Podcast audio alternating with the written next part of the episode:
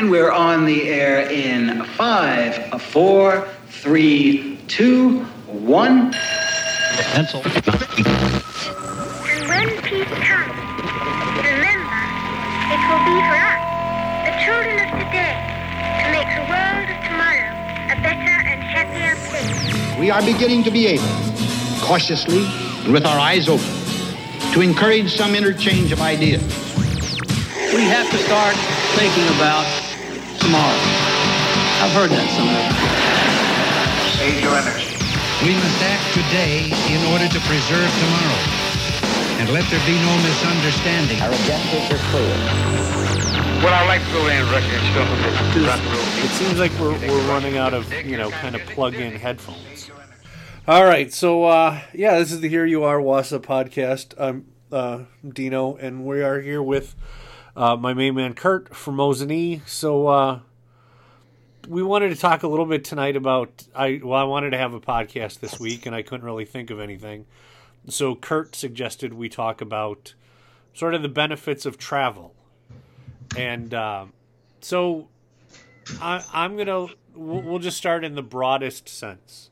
So, what do you think for you? And we'll we'll drill all this shit down to the specifics. Um, what do you what do you think the core benefit for you as somebody who travels? Um, I would say, you know, I'm a I'm a small town guy. Was born and raised in a town of 3,500 people. And then I went to college in the big city of Eau Claire, Wisconsin. You know, with its 60,000 people. And it's still And then- there, by the way. Yeah, it's still there. Yeah. And then ever since then, I've been a teacher and I've worked in smaller towns and currently live in a city and have lived here for 15 years of 4,000 people. So it's really easy when you live in a small town. Um, and say, I know you've never, you've lived all over the place, but your home has been here in Wausau, which is at least a little bit larger you live in a small town for that much, it's really easy to have absolutely zero perspective of anything beyond a small town. Um, and I've sometimes told people that you know people from small town, small towns at least occasionally have to go to the city. You know, once in a while, they actually have to get out of their small town and go someplace. And maybe people who live in the city never really need to go out to the small towns, but um, having lived the vast majority of my life in a town of people uh, with less than 5,000 people, I can tell you that most people's idea of the city, first of all, is really the suburbs, and second of all, is um, completely stereotypical. So I think that's kind of where I came from. I grew up in a situation where we didn't travel much. I've been on a handful of road trips in the United States before my 18th birthday, and that was about it. So that's kind of where I'm coming from when I started to make a conscious effort to travel as I've been an adult. So yeah, I'm now I'm fascinated by the the what living for 15 years in a town of 4,000 people, much less being a teacher in that community. I mean that I I always I always like to kid and say that you know I I like my life to be small. Like I I always use the the show Northern Exposure as this sort of dichotomy point. But now that you talk about it, holy shit. That Yeah, that might be what you're doing. I'm living. I'm 39 years old, and I've lived 34 of them in a town of less than 5,000 people. And the five that I didn't, I lived in a town of 60,000, which people who live in real cities laugh at as a city. Right, but the, No, it's a college and- town, but- Yeah, and at the same, you were in college, so yeah, it's. And where did I've I've I'm just gonna say you grew up in Neillsville. I don't think that's right, but No, that's not right. That's that's our other friend. oh, okay. so where did you grow up? I grew up in Peshtigo, Wisconsin. That's right. north. Yes, yes. You we've talked about this in the car. Okay. Yes. Um. Yeah, in the Kia Soul. Um. So how many people live in Peshtigo? Uh, about 3,500. What the fuck? I thought Peshtigo was one of those medium-sized, uh, like 15, 20,000. No, just up the road, there's Marinette Menominee right on the border, which combined is probably about 20,000 people. But Peshtigo itself, no. So the entire city of Peshtigo can fit in Eagles Ballroom in Milwaukee. Oh yeah, definitely. If we really had to.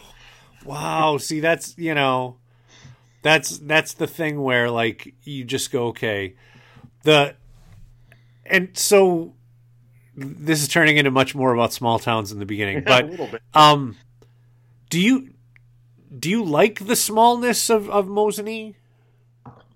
Um, yeah, on some level, I like the smallness, uh, especially as a teacher. Uh, I student taught at Eau Claire North High School.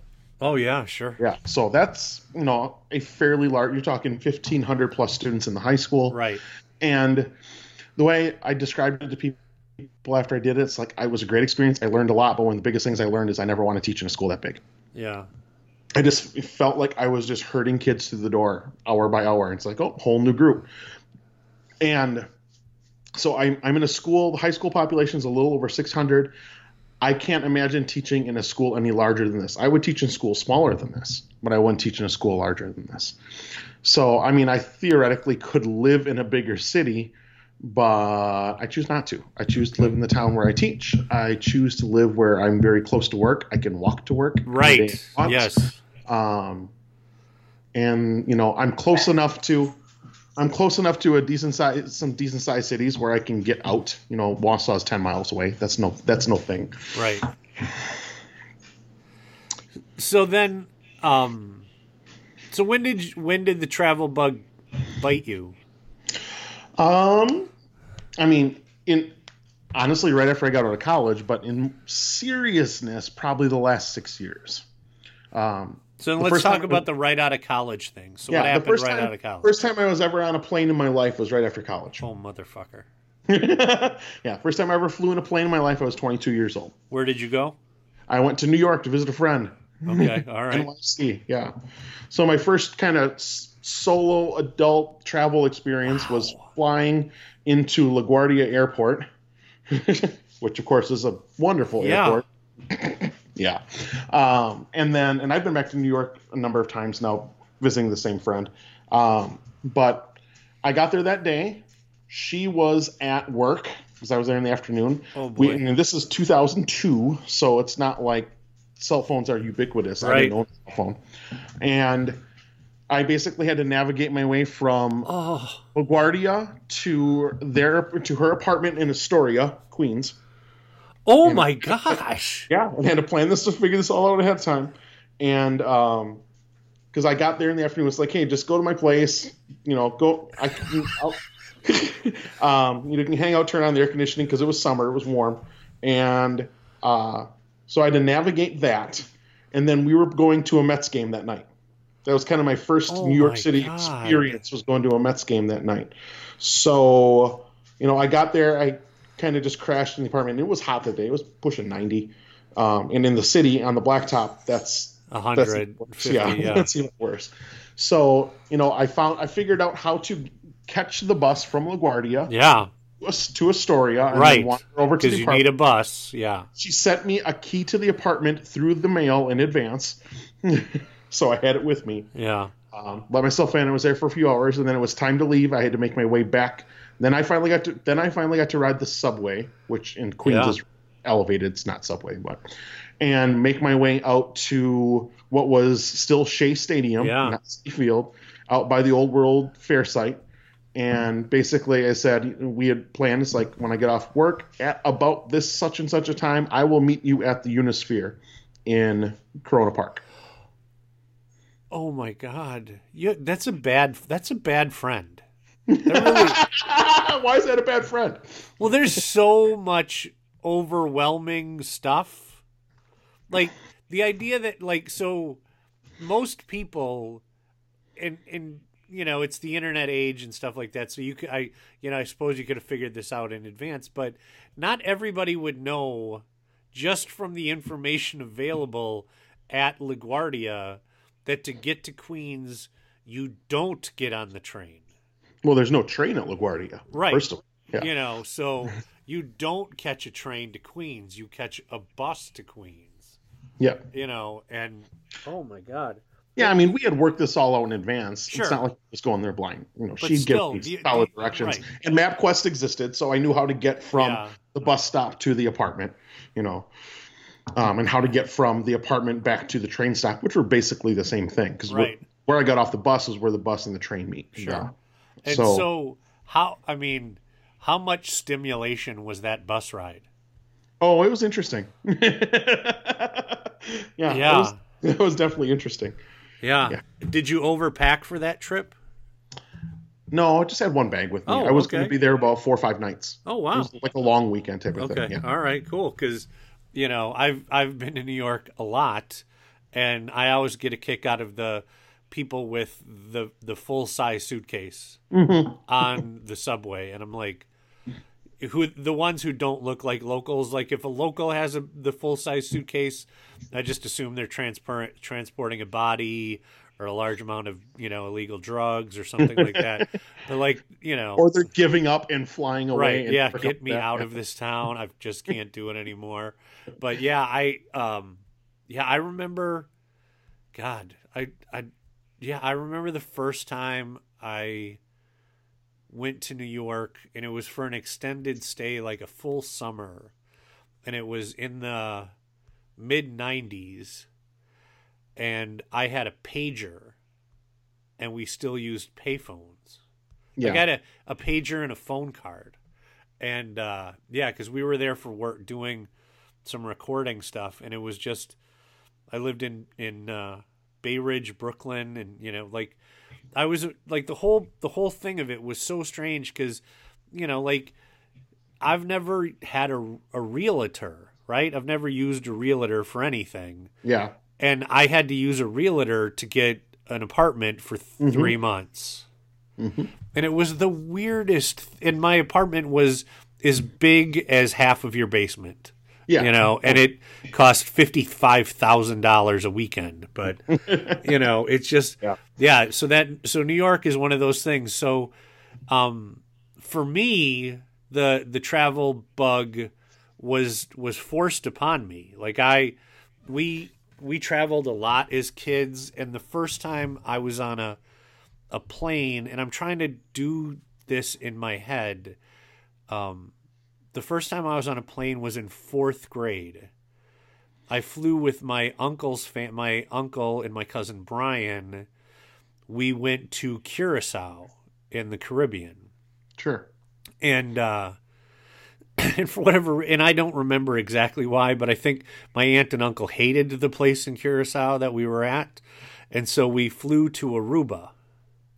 you were just like, this is dumb. Yeah, let's go somewhere else. Let's go to another island. And my my uncle, we had no reservations or anything like that in the true Corvino way. Mm-hmm. Um, and he he said to the resort owner, "I will gamble two thousand dollars a day in your casino if you give us a room for the week." And and that was it. And so me and my Yeah. cousin, my you know my aunt and uncle were doing you know adult things, and we and Brian and I just had the run of what I what I assume was the whole island, but really it was probably just the resort, Yeah. you know. But it was the first time I saw the ocean.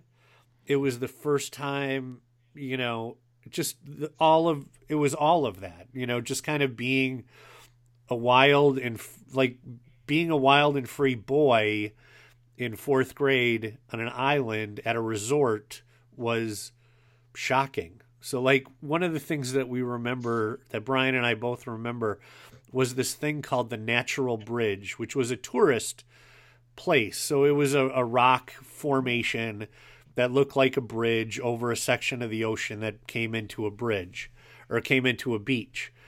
And you couldn't swim on the beach because, as a tourist thing, they would bring a pickup truck full of cow parts every day and drop it into the ocean and the sharks would come and you could watch this and and i think i remember them trying to tell us oh it's just to keep the sharks away from all the other places on the ocean or on the island.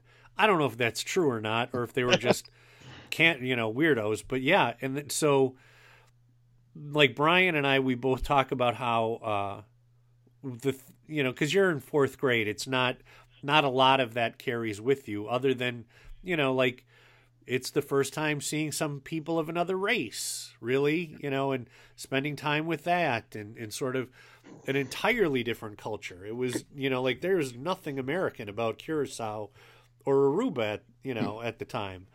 And uh, but Brian and I both are the thing that impressed us both was the tuna fish sandwiches. Like we, we just couldn't stop eating tuna fish sandwiches for some reason, and uh, yeah. And then it was a couple, maybe two years later. Um, my mom wanted to go to Disney World, and again, in true Corvino fashion, she bought plane tickets for me and her and my brother, and we flew to Orlando. She had no reservations for anything, and she rented a car. And we found a hotel, and we went to Disney, and we, you know, and then we had that stuff. But yeah, I mean, we, you know, I, I like the idea of of having a full uh, passport, and then the and then the the sort of there's all the we went to I think in seventh grade my aunt and uncle took Brian and I to Mazatlan, Mexico, and again that was one of those places where the resort was amazing. It was on the ocean, and that's sort of all I take away from that, other than just Mhm. kind of the basics. But you know, in seventh grade, yeah, there's not that much. I I was more impacted by you know, speaking of Eau Claire, like in the summer after sixth grade, I went to basketball camp at Eau Claire for a week by myself.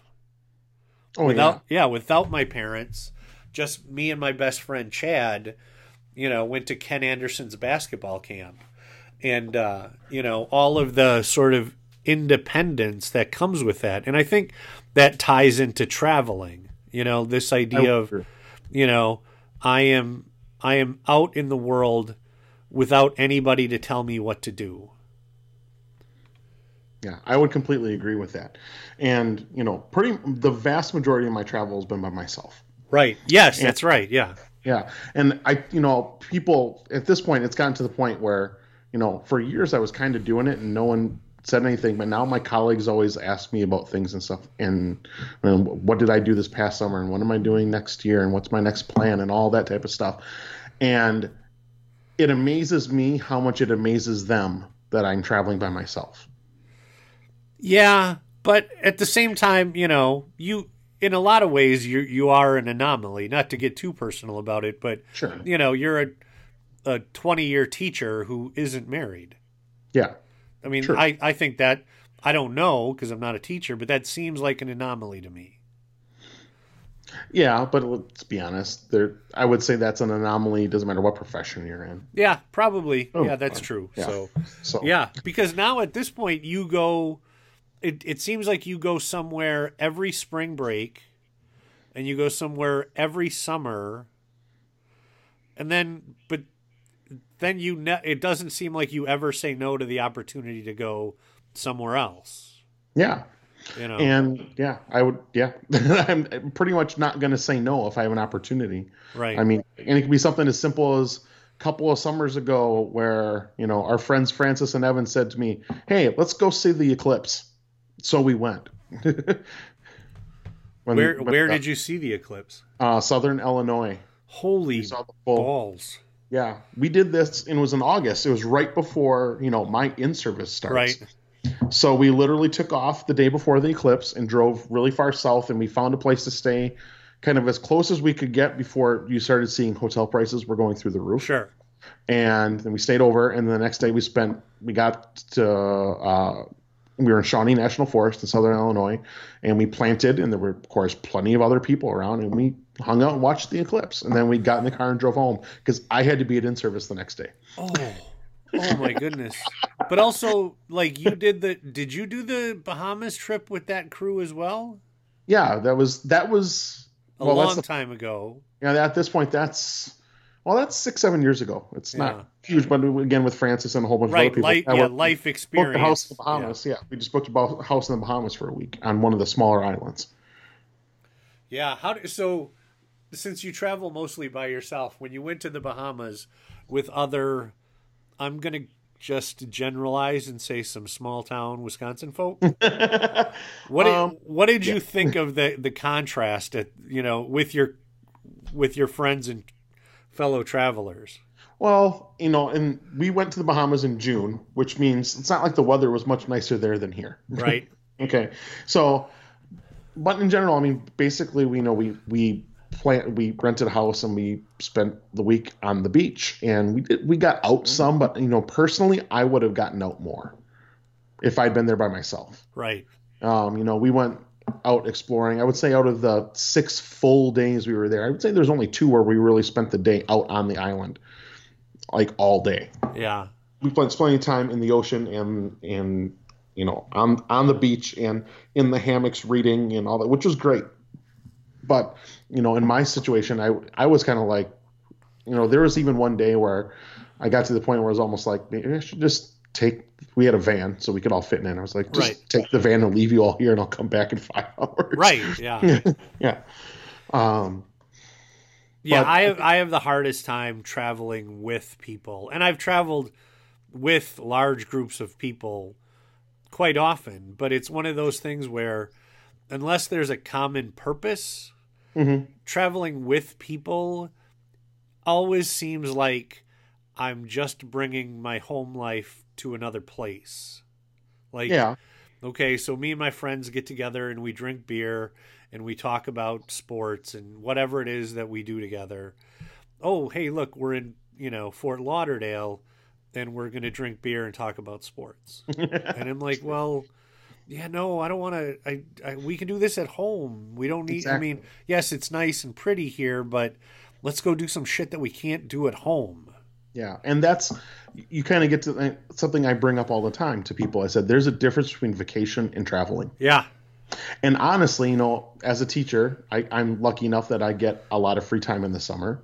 And for me, you know, since it's nice weather and all that type of stuff, vacation's what I do here. You know, vacation's what I do at home, or vacation's what I do where I go, you know, if I want to go sit on the beach, which is not really my thing anyway. But that's what I'm, I'm going to do that here because I can. I can. I understand people who want to go sit on the beach for a week in December or January or even March during spring break right. go for it. But I'm not going to do that during the summer because I Right. can do that at home. I don't need to go someplace for that. Yeah, So vacation, and you know, when I go someplace, I want to go someplace. Right. I want to do something. Yeah. So yeah, that idea that there's a difference between vacation and traveling. yeah, Yeah. yeah. How I- how you approach it. Yeah, I would when I was again. This comes back to sort of child rearing. When I was fifteen in tenth grade, my parents sent me to live in Spain for a year, mm-hmm. and and it was, it obviously it was a formative on so many levels. But one of the things that I remember was in preparation, the the group of the organizing group talked extensively about the length of the plane ride from Chicago to New York, from New York to Madrid, and uh, and I just remember thinking that like looking at a at a globe and going, the globes are round things, children who that have the representation of the Earth on them. Um, looking at the globe and realizing if this goes wrong over the ocean, there's nothing you can like. There's nothing you can do. Yeah. And uh, but yeah, like getting on that plane, and uh, you know, first of all, getting on the plane in Chicago and saying goodbye to my parents, um, and then the transfer in New York. Like all of a sudden, we needed to have passports out. Yeah. You know, we needed to have whatever. We needed to do all of these things because we were traveling independently and we weren't coming back for a long, long time. And uh and then getting to Spain and uh acclimating to a a full life in a in a place where to be shitty for my parents, I only had one year of fucking Spanish at that point. Yeah. And you know, and by the time I got done, I and was a, Spain is not necessarily known for like parts of other parts of Europe where you have a lot of English speakers. right. There was just none. It still is none. It still isn't. Right. And so it was like, okay, you're gonna. It, it was literally you're gonna get drunk and learn the Spanish language. That's what you're Yeah. gonna have to do. Otherwise, you're not gonna talk to anybody for 12 months. And uh, like my Spanish family didn't speak Span or didn't speak English. None Yeah. of them. And I'm like, Mm-hmm. and you and by it being again this is travel versus vacation by being at travel you really are baptized by fire into whatever culture you're walking into Mhm. You know like you really okay you're like you just went to iceland. You're or you went to iceland recently. All right i'm here by myself. I'm going to be here for a while. I've got to figure some shit out. Otherwise i'm the dickish american who decided not to figure anything out. Yeah, and you plan ahead a little bit, but yeah, you figure out a lot of it on your own. You know, right. Iceland's first place I ever went in Europe, and I mean, I, I highly recommend people travel there. It's just so different and so unique. Um, but you know, yeah, you get off the plane, and the airport is in the middle of nowhere. The airport is essentially over where the United States put their base during World War II. okay So it's not in Reykjavik. It's 30, 40 miles from Reykjavik, where you land. right So you you, you know you, you get to this airport, you land, you walk outside, and there's an airport, and there's nothing else. And there's no city. there's just these open field of like weird volcanic rocks and moss, and it doesn't look like Earth. right and then you have to get on a bus and take it into Reykjavik. and you're riding along, and you're looking out the window, and you're like, "This place doesn't look like Earth," because it really doesn't, especially that drive. yeah And then, you know, I didn't know exactly what to expect. I've seen pictures of you see pictures of when you see pictures of like European cities, you always see the city center. right But I had to drive all the way in through the city.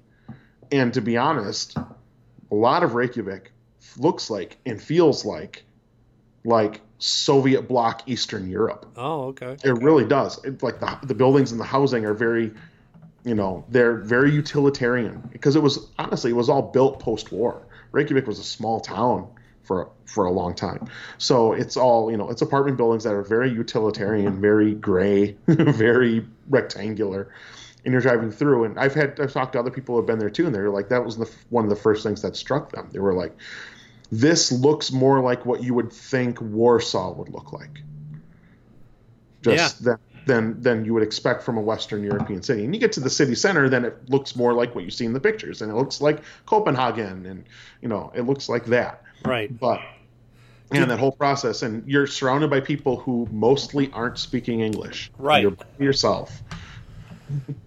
did you go to iceland before or after menser went I went before. I actually gave Menser some. okay i just Yeah, wasn't and I sure how that played out I was there about a year before he went. There. Okay, all right, because I, you know, I knew that one of you shared with the other one, and I was, you know, because, yeah, you got off the plane and you experienced the alien life or the alien landscape first, and mm-hmm. Rob had a little bit of, dude, it's gonna look weird when you get there, Yeah. because you know that. I mean, that's the thing. That like I really, like I, I've I've been to all I'm just going to say all the places because I've been to most of them and uh, like getting off the plane in India is uh, and walking through the airport in India is a level of intensity that you know you're not really ready for. And I also was in Ireland during the the conflict.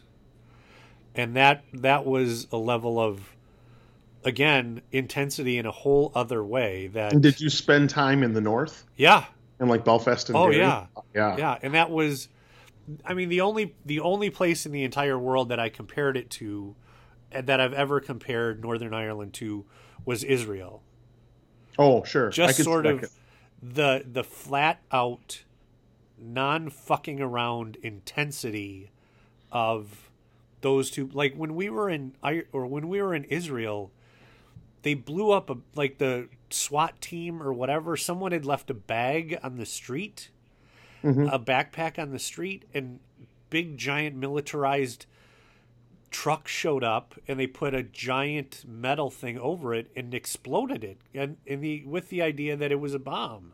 Yeah. and it just like and then once it was done everybody went back to the cafe like, Yeah. yeah, I want to go. I want to leave. I don't want to do this. What, if they're blowing, if the police are blowing things up in the street, I just want to go to Disneyland. I want to go. Where's Starbucks for fuck's sake? Yeah. But yeah, I mean it's. so then, you know what's what's been your favorite place? No, no, hold on. No, wait. I want to. I want to do this. Do it this way. What's your favorite airport? Oh, I don't. Um, I actually kind of like Dublin's airport. It's really nice. Uh, Having flown through there a few times, Right. um, I was yeah, I, that was really kind of impressive and, and unique. Um, I mean, the uh, Keflavik in Iceland is nice, but again, it's just weird where it is and how it's set up. Dublin might be my my favorite one internationally. Um, in the U.S., I mean, I actually don't have a lot of ton of great positive experience with United States airports. Yeah. um, yeah, I, I honestly I like Dublin's a lot. It's really nice too when you fly home from Dublin that you clear all the bullshit before Yeah. you get on the plane. So when you land, you're a domestic flight. You just walk off, grab your bag, and get and go. Right. Yeah. So then, um, what's your favorite airline experience? Your favorite airline experience? Because you've been on, I mean, because your your European Yeah. trips have all, it, it, if I remember right, they've all been sort of various airlines. Yeah, on s- um, well, Ireland was on Aer Lingus, Scotland was on Aer Lingus, um, Iceland's on Icelandair. Uh, this last summer, well, this last summer when I when I hopped all around Europe, uh, Europe, I was on a bunch of different airlines, um, and uh, Aer Lingus does a really, I, again, I think they do a really, really nice job with how they take care of people, and the planes are pretty comfortable. You know, this last summer I flew across the ocean from O'Hare to London on Norwegian, and that was a little interesting. That's very no frills. Is it really? yeah, it's very no frills. it was a great way to get across the ocean for 400 bucks, but uh, it was very no frills. Yeah. Okay. So then, what is it? You know, as far as the airports that you liked, why did you like them? um you know neat clean orderly lots of space lots of amenities for when you're sitting there wasting killing your time you know killing time um dublin's just you know like dublin's just really easy to navigate and it's not just because it's everything's in english because all the airports have english signs uh, because that's the language that anyone can do it. you fly into iceland they have english signs you fly in, even in madrid english signs um, but I just, I mean, I felt that that one is incredibly nice to navigate. It seems like they actually thought it out when they built it or renovated it last. As to, you know, we can bring up the fact that O'Hare is kind of a mess. Um, LaGuardia is a bigger mess. Um, people knock it a lot, but Atlanta Hartsfield Jackson is also really easy to navigate. It makes a lot of sense to find your way around, um, even though it's massive and it's incredibly busy. Um, just like pure aesthetics when I flew out of Bilbao, Spain this summer. That airport's like gorgeous. Yeah. it has no business being an airport. So Yeah, I I really like Atlanta. I think that that's that's a great American airport. yeah, because it was kind of well thought out and well planned. Yeah. Um, it's really easy to navigate and find find your way around. You know. It's it's funny because now as I've grown older and I'm and I'm less of a traveler, I I I value I had grown to value different things in airports. Like specifically the ability to sleep in an airport. You know, like Look, once I've never had to really do that once. once you've been stranded in an airport for three days, they all look the goddamn same, and it's really where can I where is something soft? You know, Mhm. like I like my first year when I was at family planning, we let uh, the finance director plan my travel. I was going to Vegas for a conference, and somehow she thought it was a, a good use of the the, of my time to fly home through Phoenix, Vegas to Phoenix, Phoenix to Chicago, and she somehow convinced me to drive home from Chicago, which was fine. No weird, but whatever. Yeah. And I'm sure we, I'm sure it cost more money, you know, in paying me than it did, you know, to save $35 to route me through Phoenix. But the the reason that it stands out is I got into Phoenix at, you know, 11 o'clock at night. Yep. And I wasn't, and my flight was at 7 10 in the morning. Oh, of course. And it's like, okay, I'm not going to get a hotel. That she would, you know, it's a nonprofit. I'm not going to get a, a hotel. So I, I was, I had found, I had found what I thought were the most comfortable chairs in the airport, and I was just going to spend the night there because by this point I'm a ra- rather seasoned traveler, and so I'm okay. And a guard comes up to me and he's like, "Hey, man, are you staying the night?" And I'm like, "Yeah." And he's like, "Here, come with me." And he let me. Sl- he opened up the Starbucks, and he let me sleep on the couch in Starbucks. What a dude. Right now, the thing is, this gets even cooler. Oh no, this I- I'll expand on this because in uh, Minneapolis, at the airport in Minneapolis, during the Jesse Ventura days, uh, Jesse had the airport build a room with couches. And it was sort of a secret sleeping room for people who had, like, if you got off the plane and, like, you have a 22 hour layover, you know, or an 11 hour layover, the people at the gate would be like, walk down that hall and don't tell anybody. So, you know, it was, it was one of those things where I'm like, those, you know, like I got stuck in, I got stuck in LaGuardia once Oh. and it was terrible. It was absolutely terrible. We were I was out there for I was out there for work and I was we got in the car, you know, it was the only time I I will never fly out of LaGuardia willingly again. And so uh got in the got a car from Manhattan to LaGuardia which cost $90.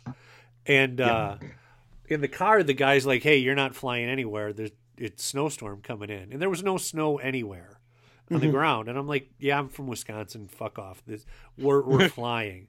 And as we're getting there, my phone is is going off with text messages from my airline saying, "Yep, you're canceled."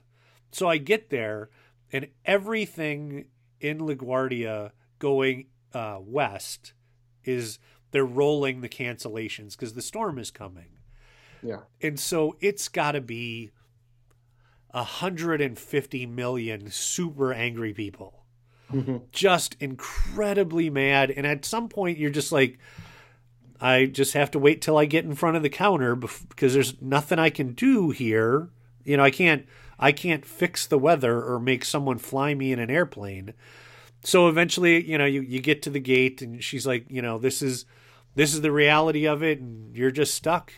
She's like, we can get you a hotel room if, or we can uh, find you a discount on a hotel room. And I'm like, great. It's New York City. It's LaGuardia. It's a snowstorm. The cheapest hotel they could find me was $310. Oh yeah. And I work at a nonprofit, so I'm not going to be able to justify that when I get home. And uh, so I'm like, no, no, I'm just going to wait it out here. And so you have all the time in the world.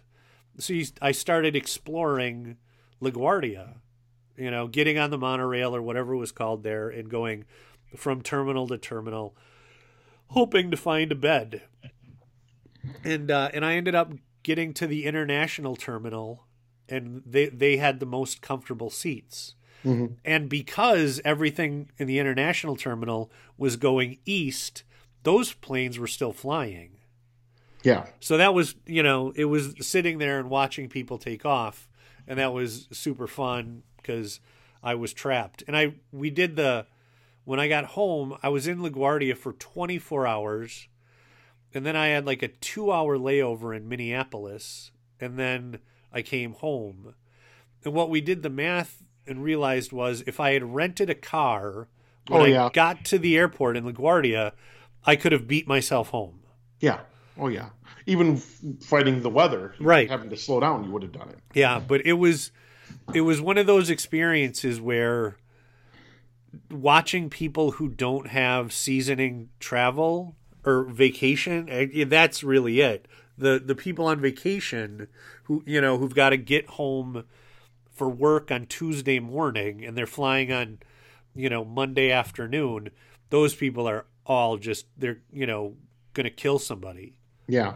And and the thing is, you know, yes, that's real, and you you have to respect that. But at the same time, what travel is has taught me is that it just it doesn't wait and it doesn't it doesn't care really about you know that plane's going up if I'm on it or not. You Yeah. know, and and the brilliance of of the experience is that I'm on an airplane flying over an ocean at 700 miles an hour. Well, you know, holy crap, that's awesome. So Yeah. So so where's the furthest place you've flown to so far? Like just longest flight. yeah, just longest flight. Uh, the longest flight I've made at this point was the Chicago to well distance Chicago to London. Um, I think coming home because when you travel west you fly slower. Dublin to Chicago might actually take longer. Um, but basically every time I've flown to Europe, I've you know well either I went to Iceland or I uh, I went to or connected through like Ireland or Britain. Sure. So that that flight you're talking seven hours, eight hours max. Right. I haven't, Yeah. I, I haven't gone the, the the western way yet. I've been debating that, but I've you know going over the Pacific to like you know New Zealand or Right. Australia or something. When you're talking 13 hours, Yeah, yeah, it's those are great flights. Like I've gone, I went. uh the the tr- the trip was Los Angeles. This is so bad. Los Angeles to New York, two days in New York, New York to Moscow, four days in Moscow, Moscow to Sydney, like a Oh. week and a week and a half in Sydney. yeah. and it's Oh, just like at at some point your body just goes well fuck it you're i don't know where you are. You don't know where you are. And were you Sydney to LA then to get back home? yeah then we got home that way. And it was Yeah. like but it was one of those trips where it was a bunch of gigs and stuff like that. So it all it was all super cool. And moscow was one of the weirdest places. The the first time you go to moscow as a as an entertainer or you know like that it's it's a weird weird weird experience. The second time we went to moscow it was much nicer because we mm-hmm. had a much better fixer and a guy to take care of everything. Yeah. but yeah i mean yeah i would never like if if i went back to moscow i would just hold up a sign that said looking for the mafia and pay them to take care of everything. Probably a good idea. yeah. So so what's what's been your favorite trip so far? Or no no hold yeah what's been your favorite trip Well, I would say the trip I did this last summer because I bounced all over the place and I was gone for two and a half weeks and had a great time. Um, so this last summer, I, I sing in the Wausau Lyric Choir. We went on tour to Spain, but it's summertime and I'm a teacher and flights cost the same no matter how long you stay there. so I kind of I started looking at different options and places that I had kind of been on my list of where I wanted to go. So the trip I built was I flew Chicago to London and I had 48 hours in London to screw around. And mostly it was just it was a cheap way for me to get from Chicago to Madrid right which is where we're all centralized and started when we did that tour in Spain. And it was like, I can fly a couple days early, fly really cheap, spend a couple nights in London. Never been to London. Sounds great. And I had a great time, of course. And then eight nights, eight days, eight nights in Spain with the group um, from Madrid and going basically based around Madrid and central Spain and then going north. I, I thoroughly enjoyed myself, and the fact that I actually had f- some functional Spanish made my life simpler than the average person on the trip. Um, and then from there, I we finished in Bilbao. I flew. I still can't believe this flight exists. Um, nonstop from Bilbao, Spain to Edinburgh, which okay that that shouldn't exist, but that flight exists. Yeah. um, where I had to I had to spend the night in Edinburgh, which is you know oh darn, you can hang out in like the nicest city in Scotland where Right. everything's beautiful and there's whiskey everywhere. Oh, that sounds awful. Because basically it was a one night layover because I had to wait till the next day to catch where I really want was headed, and that was the Faroe Islands.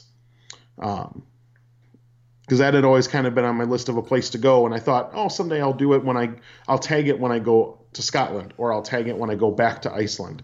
And I went to Scotland, but I didn't have enough time to visit the Faroe Islands too. So I'm like, this is a way to do it, um, up in the middle of nowhere. And then spent four days there. Yeah, four solid, a little more than four days there, and then came home through Reykjavik, where I had a couple days in Reykjavik before I came home. So I, I had six flights over the course of 17 days. Wow, And- that's cool. and they they were all non. I mean, each flight was nonstop. I didn't have to make a connection. My my fastest connection with finger quotes around it was in Edinburgh. I had a little less than 24 hours between flights and overnight. oh, that's cool.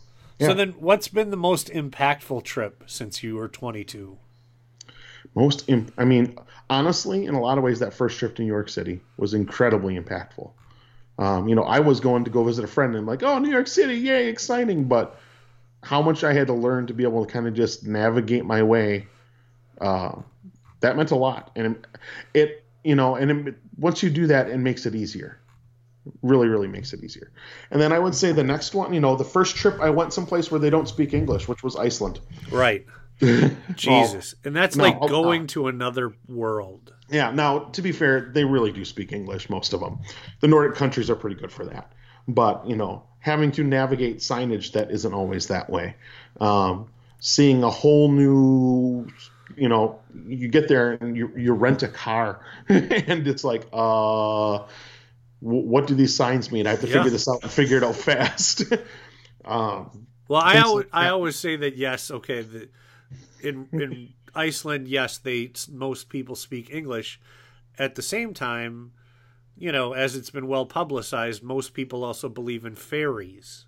the majority of people believe that yes, there are elves that Yeah. live on some level. Yeah. So then they've it's stopped. like, yeah, They've stopped. Build, they've they've had places where they've stopped building projects right. to make sure that there are no elves living there. Yeah. Yeah. So as much as it's yes, they do speak a language close to ours, they have a different view of nature. Oh, without a doubt. You know, like yeah, fairies and elves are like. Did you do you have a fairies and elves plan for your construction project? well, no. Well, then we're not going to approve it. Yeah. What the hell? You know. So Yep. you know, it's just sort of like it's that thing where you just kind of go places and you're like, what are you talking about? What? Yeah. What? This is so foreign to me that I don't. But at the same time, it's not like Iceland is a new country. It's not like these are new beliefs. These are things that these people, that this culture has worked out for eternity. It seems, Yeah. you know. So yeah, For over a thousand years. right. You know, so, ever since the, the Vikings landed there. yeah, so they've they've been working on the the elves thing, and they're not coming off of it anytime soon. So yeah. Mm-hmm. Yeah. So then, where do you want to go next? Well, where do I want to go is a huge list.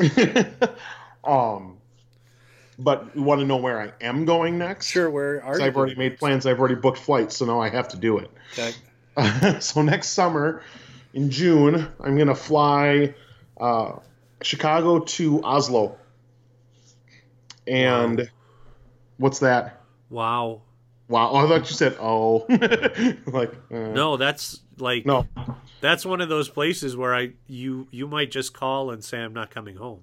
I kind of felt that way in the Faroe Islands. In fact, I made a joke about it to a friend. I said to picture, I said, "I live here now. You can Yeah. have my stuff." um, but yeah, I'm going to fly to Oslo, spend a couple days in Oslo, and then rent a car and get out into the mountains and the fjords. out Yeah. in the west. Yeah. Then from there, I'm flying to Tallinn, Estonia, from Oslo. Oh God. Okay. Spend a couple spend a couple nights there. Take the ferry across the water to Helsinki. Spend a couple nights there and fly home from Helsinki. Be gone about two weeks. Wow, that's cool. I I I'm not kidding to say that Yeah. you might not come home from Norway.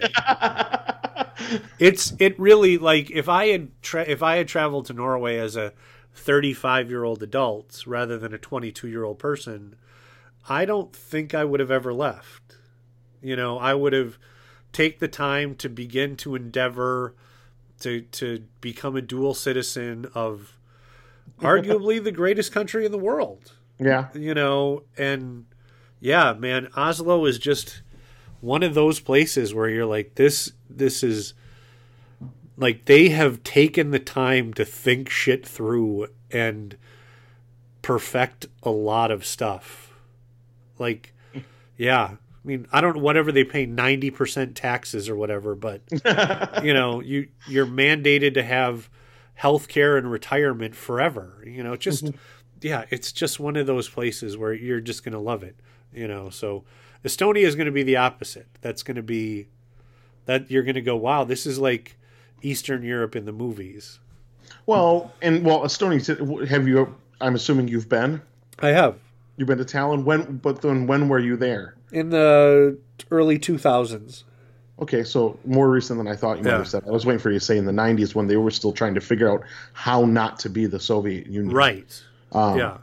But no, but when I'm- when I was there, like the buildings still had artillery holes in them. I believe it. Yeah. You know, and they I mean, might still to, to this day. Yeah, but it's gonna. I mean, that will be different than your experience. I Yeah. Mean, at this point, all those Baltic countries, they're all they're the EU now. I mean, they are. They're on Yeah. the euro. They're they're the EU. So that's like I said, that'll be different. Yeah. Without a doubt, it will. Without a doubt, it'll be much more different than let's say in Oslo would be. Right. But it's not going to be the same experience, even from you when you were ten years post Yeah. Soviet Union. So Yeah, I you know, I when when I think of sort of the places that have been kind of the most impactful, it it was it was a trip to India as a as a in my twenties because just the the sort of one the the difference in smell of the entire country that and it's like it seems like it's not a big thing but there's whatever 50 times more people in that country? Yeah, and just all of the smell that comes along with that many people you know? And then you know the the culture like Laura Scuderi Rob's uh, wife and I have a shared experience because at the time uh, I was just coming out of my relationship with Jackie and uh, I had been studying Ayurveda, Indian medicine, this whole time. And so I went there and I'm like, I'd like to get worked on. I'd like to get a massage from an actual Indian practitioner. yeah. And uh, so that, you know, like, I'd like to get a massage in, in America is, you know, there's flowers and smells and, you know, towels and shit like that. It was like the fucking movie Hostel. It was just t- like, it was a room that had a hole in the floor and I was on a wooden butcher block table, and she, this woman was sixty and just beat the shit out of Yeah. me. and it, you know, like it, when it was over, I felt absolutely great about an hour later. But if you would have walked in that room, you'd have been like, they kill chickens in here. Yeah. It was just god awful. And like at the same time, I went and got a massage in Nor. I went and got uh, uh, Norway. One of their sort of massage practices is this practice called Rolfing, and uh, in Rolfing in America takes like a month. You have to go every day, and it's you end up bruised and pissing blood, and it's just it's an incredibly invasive form of massage. And in, in Norway, it takes four hours, and it, it's just as intense, and you're you're pissing as much blood. And I felt ab- like I I had to be carried out to the car, and I they got me in a hotel room, and I stayed there. But in three days, I felt amazing. But yeah, and then and then Africa. We went to Africa twice, and Africa is the one like Iceland seems like okay, this is a different world, but Africa oh. is a different like it really oh. it is. Like you can you're no longer the highest thing on the food chain. When that when you are no longer the highest thing on the food chain, you are outside of first world experience Oh yeah. you know like we were in in a camp in like a safari camp and i remember the first the first time i saw a bald eagle and i was like jesus it's as big as a Chevette you know they're big giant birds. Yeah. and the first time i saw whatever the fuck kind of monkeys these were i'm like that is like a big man. How is that a mm-hmm. that is like a bigfoot you know? And they're like you have to you know there's rules about how all of that can work. And it's just yeah when you are not the top of the food chain that is an amazing experience to to internalize. So yeah so yeah so then do you have any goals travel wise Well, I mean, I've been visiting a lot of Europe and Right. I've traveled a, a lot of all over the United States, and I can't stress that enough. Even if you're like, I don't want to fly, I don't want to get in a car and go Right. drive around the U.S. There is so much, and everyone, you know, you think the U.S. is the U.S. It's not. It, the U.S. is not one country. no It's not one culture. It's not get out and and go. Yeah. And uh, but I mean, I've you know I want to get away from that. I mean, places that I wanted really want to visit. I would love to do like a nice long month long Oceania East Asian type of trip. Um, Yeah. you know, and you know, it's one of those things like if I'm going to fly that far, I'm going to stay there for a while before I have to make Yeah. that flight back home. Um, and South, I mean, South America is, you know, it's accessible, although honestly more expensive than a lot Yep. of places, just because of the nature of how the airlines work. Um, Africa, I mean, I that was something I actually considered when I was in Spain. I'm like, what if I just go to Morocco when Right. I'm done with Spain? Yeah. I mean, go to the south of Spain, go to Morocco, and spend another week there rather than going north, which I considered and I looked at options and things like that. But, um, and you know, getting into West Africa, especially, maybe not, you know, the Democratic Republic of the Congo. That seems a little, Bad. a little sketchy. yeah. But, but there's plenty of places in West Africa, and Right. as a musician, yeah, that's gonna be right up my alley. Right. I, I can I can find so much to do there that I would absolutely love to do. Um, but that's kind of my goals there. But you know, there's time. There's you know, part of it's time, part of it's money. But you find a you know, got to find a way to make it work. Right. You know, you, you hear these stories from people. It's like I can't wait till I retire and then I have time to travel. It's like Oh. no, go do it now. Yeah. Go do it now. Right, Why we- putting yeah. it off? Yeah, when you can still walk and you're not on Yeah. prescription meds, just go. You know, yeah. I uh, so then, um, the the last thing I was wondering, do you watch travel documentaries? Yeah, probably more than I should. Okay, so then do you have do you have a favorite? Oh man, I'm not sure about that. I have a favorite travel doc. Um, oh, still probably, and it's a series to Yeah. this day. Is uh, did you ever watch Long Way Around? Goddamn right, I did. Oh my That's god, right. so much fun. Oh That is- god, it's funny. It's interesting. It's got everything you want from a travel doc, and because it, goes so far. The follow up, Long Way Down, is Yeah. pretty, but Long Way Around is so good. right? Uh, yeah, I oh. watched that. I don't remember how I found it or anything, but yeah, I just remember sitting there going, "You're gonna what? You're you're Obi Wan, and you're gonna go down the road of bones? What? Yep. the- like th- there's that one scene in there where the car floats away. yep, They're cry- like so so they're in Russia or Mongolia or somewhere. I think they were in Eastern Russia at Right. that point And when they're there's- trying to get their way to Magadan across the Right. Road of Bones, and the bridges are non-existent, and it's the worst season to go because the water's rushing from the snowmelt. Yeah, and some guy thinking, "Well, I know what I'm doing," gets in some weird Volkswagen bus, Eastern European truck of sorts, and drives into the water and floats away. Yep. And I'm just like, "Oh no, he just that. floated away." Or then, like the other stuff, like the amount of bugs in some of those places, just Oh. it just sounded like they they showed quite a bit of the bad stuff, right? They oh yeah, showed that was the quite a- best part. Is the best part of is that they Yeah. didn't they didn't just make it look like oh it's so wonderful. Look at this. right. Oh. Like when so they had they had a support just to explain it. Ewan McGregor and his best friend Charlie are motorcycle enthusiasts, and they decide to ride from London to New York, or yeah, London to New, New York. York. The um, long way. the long way the long way round going through Russia and it's yeah it was like when they were in Eastern Europe I'm like that that's intense and then once they got to like Magadan and Mongolia and, in Kazakhstan. right when their bikes would break Yeah. and they they would find a dude to weld their BMWs and I'm like Yep. I have a mechanic and I have to come home to see him. Mm-hmm. You know, like just the the like you were saying, the level of resilience and self confidence that it takes to to do that. I mean, they they crashed hard. I think the cameraman guy There's on the one guy who went home, got hurt, and went yeah, home. went Yeah. home. Yeah. They at one point they Like crashed the the, third motorcyclist. car. Yeah, they it was the two of them. They had another guy on a Yeah, bike, and then right. they had a, another support van Right. with them. And they wrecked the van. Yeah. Oh my god! And then right, and at the same time, the long way down was uh, London to South Africa.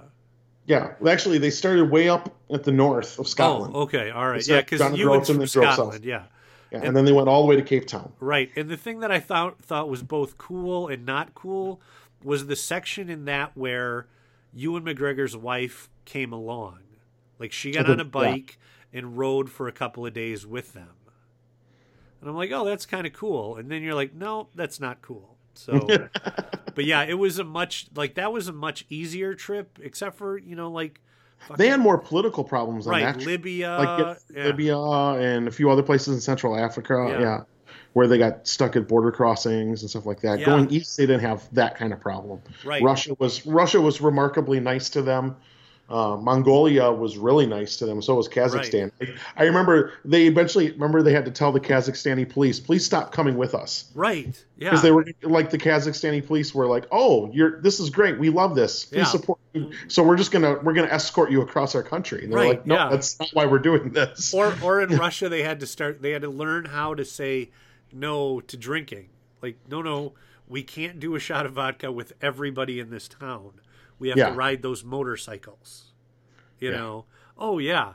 I, I and then you know they got to Alaska and And there uh, was one episode, Right. Because everything was a breeze after that point. Right. But like they were in the they rode through there were uh, forest fires and they weren't very far from forest fires. Yeah. You know, that's kind of scary. And then I also like the fact that once they got to Alaska, and I, I, I didn't catch this the first time, but they spent like a week right there in that town because they had to just tear their bikes apart and rebuild them.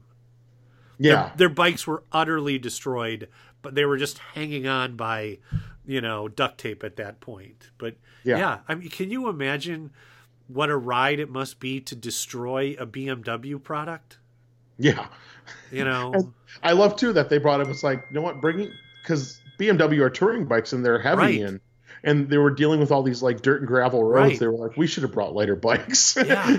it would have been easier. right. But at the same time, like they broke the bikes, they broke the Yeah. frames. The frame had to Yeah. be welded oh, by some by weird a fella. in- Russian by a Russian guy that they had to find. Yeah, right. Just some guy. God, can you imagine if that had gone bad? Like, oh my Yeah. goodness. So, I think about the one time I blew a tire in Scotland and how Right. annoying it was. yeah, you know, it's like, all right, well, you know, I I ended up in a Turkish hospital once, and so it's Yeah. like, okay, there's there's a there's a fine line to to my ability to overcome unique problems. So, yeah, but all right, man. Hey, thanks for doing this. yeah, it was great. Cool. All right, so we'll have you back.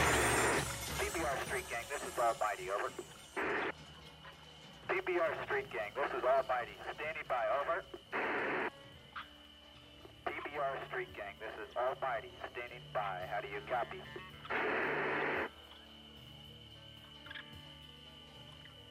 They were gonna make me a major for this. And I wasn't even in their fucking army anymore. Everybody wanted me to do it. Him most of all. I felt like he was up there, waiting for me to take the pain away. He just wanted to go out like a soldier, standing up. Not like some poor, wasted, rag-assed renegade. Even the jungle wanted him dead. And that's who he really took his orders from, anyway. You think the Russians could dig your kind of music? They'll dig it. Save your energy. Look yonder! The big Brusket satellite is just a jamming it like our nose. We are talking about a society in which there will be no roles other than those chosen or those earned. We are really talking about humanism. Why did you put what we said on the radio? to encourage some interchange of ideas, of books, magazines, students, tourists, artists, radio programs, technical experts. We declare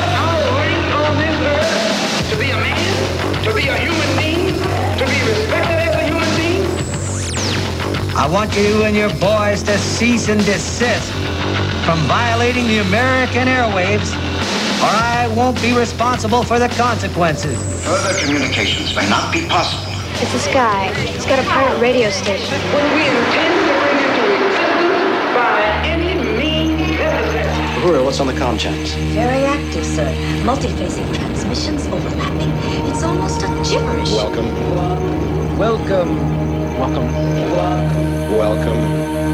Welcome. Simply adjust the frequency, throw the switch. Welcome to Radio program. Beginning. According to plan. We control the transmission. What are you doing on this frequency? Just remember who you are. Radio